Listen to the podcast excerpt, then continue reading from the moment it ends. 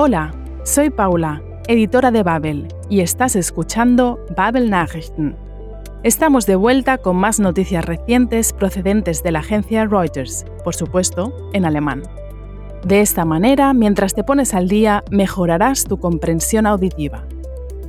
Hoy escucharás sobre las consecuencias a largo plazo del cambio climático, sobre adoptar una fuente de calor renovable y sobre dos chicos que encontraron una manera muy creativa de recaudar fondos para Ucrania. Como siempre, encontrarás la transcripción del episodio en babel.com barra podcasts. También puedes rebobinar si necesitas escuchar de nuevo alguna de las partes del episodio de hoy. ¿Todo listo? Entonces, empezamos. La mayoría de nosotros hemos experimentado de primera mano el calor en lo que va de verano, pero también existen consecuencias a largo plazo del cambio climático que resultan menos obvias.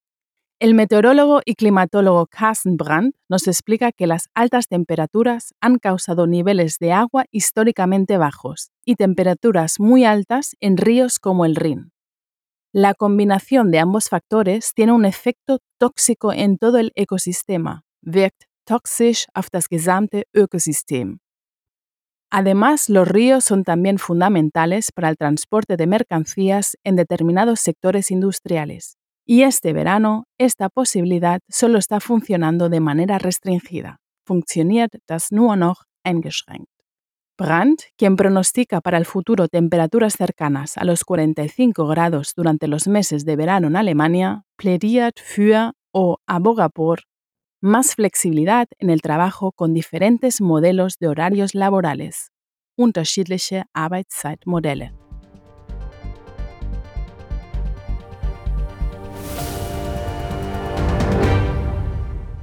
Die aktuelle Hitzewelle in Deutschland soll ihren Höhepunkt am kommenden Wochenende erreichen. Eigentlich passend zur hochsommerlichen Saison, doch der Meteorologe und Klimaforscher Carsten Brandt geht davon aus, dass es in Zukunft noch höhere Temperaturen geben wird.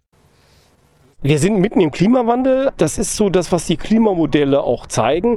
Man hat ja immer so ein bisschen die Hoffnung gehabt, äh, dass Deutschland und Mitteleuropa das dann vielleicht erst später so abbekommt, dass wir hier sozusagen so ein bisschen geschützt sind. Wir sind auch geschützt, aber es kommt jetzt doch schneller und kräftiger als erwartet. Der Experte stellt fest, dass die aktuell schwierige Lage besonders durch zwei Faktoren bestimmt wird.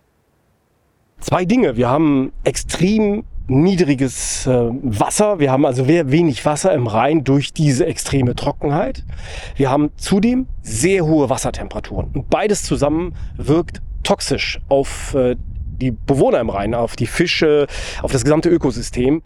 Problematisch wird die Temperaturzunahme auch für Wald, Landwirtschaft, Industrie und Kühlprozesse. Egal, ob es ein Kohlekraftwerk ist oder die Chemieindustrie, wo etwas transportiert werden muss. Man braucht die Flüsse, aber in diesem heißen Sommer funktioniert das zurzeit nur noch eingeschränkt. Die Vorhersage von Carsten Brandt lautet, grundsätzlich werde man wahrscheinlich mit 43 bis 45 Grad im Sommer in Deutschland leben müssen. Und der Klimaexperte plädiert daher zum Beispiel für mehr Flexibilität für Berufstätige und unterschiedliche Arbeitszeitmodelle.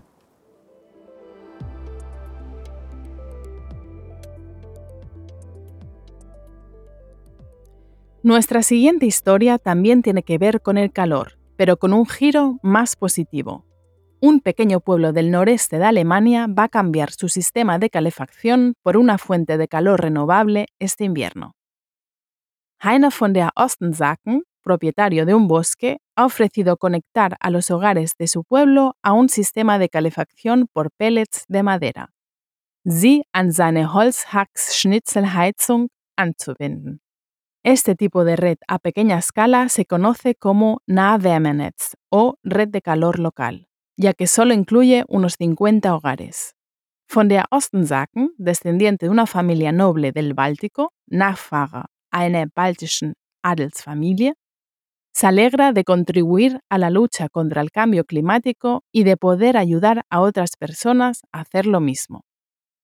El alcalde del pueblo está también entusiasmado con la idea sobre todo porque el material de calefacción está prácticamente a la vuelta de la esquina.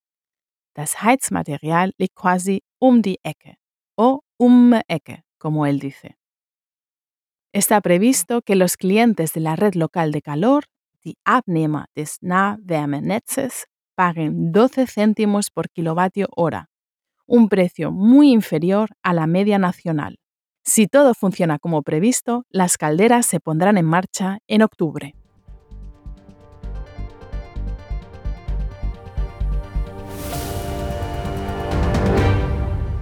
Knorrendorf in Mecklenburg-Vorpommern. Was die Energieversorgung angeht, können die rund 100 Dorfbewohner relativ beruhigt in die Zukunft schauen. Der Grund dafür ist das Nahwärmenetz von Waldbesitzer Heiner von der Osten Sacken. Der Nachfahre einer baltischen Adelsfamilie hat allen Haushalten angeboten, sie an seine Holzhackschnitzelheizung anzubinden. Fast alle haben das Angebot angenommen. Weil nur rund 50 Haushalte mit einer Heizung verbunden werden, heißt das Dorfnetzwerk Nahwärmenetz. Waldbesitzer von der Osten Sacken freut sich, dass er seine Nachbarn in Energiefragen unterstützen kann. Da fühle ich mich irgendwie auch mit in der Pflicht, dass wenn wir alle im Klimawandel mitarbeiten wollen, dass dann jeder an seinem Ort das tut, was er tun kann. Noch ist das Nahwärmenetz nicht fertig.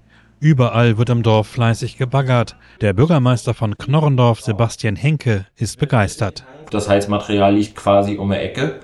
Äh, es ist heimisch, es wächst nach. Und dann haben wir uns dazu entschieden.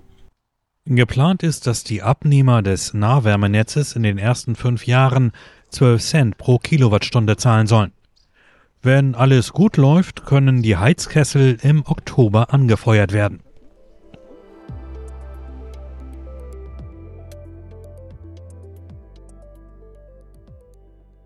Un gran amor por los cereales, solidaridad con Ucrania y generosas donaciones. Esto fue lo que dos adolescentes muy creativos consiguieron unir a través de un mosaico hecho con cajas de cereales, y todo esto por una buena causa.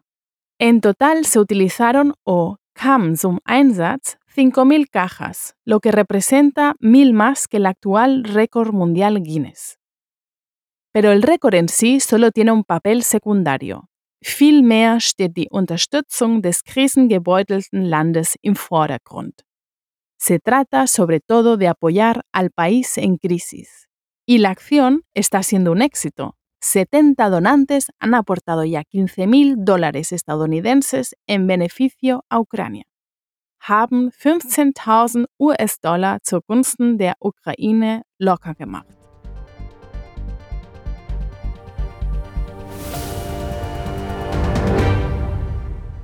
Blau steht für den Himmel über der Ukraine und Gelb für die Weizenfelder.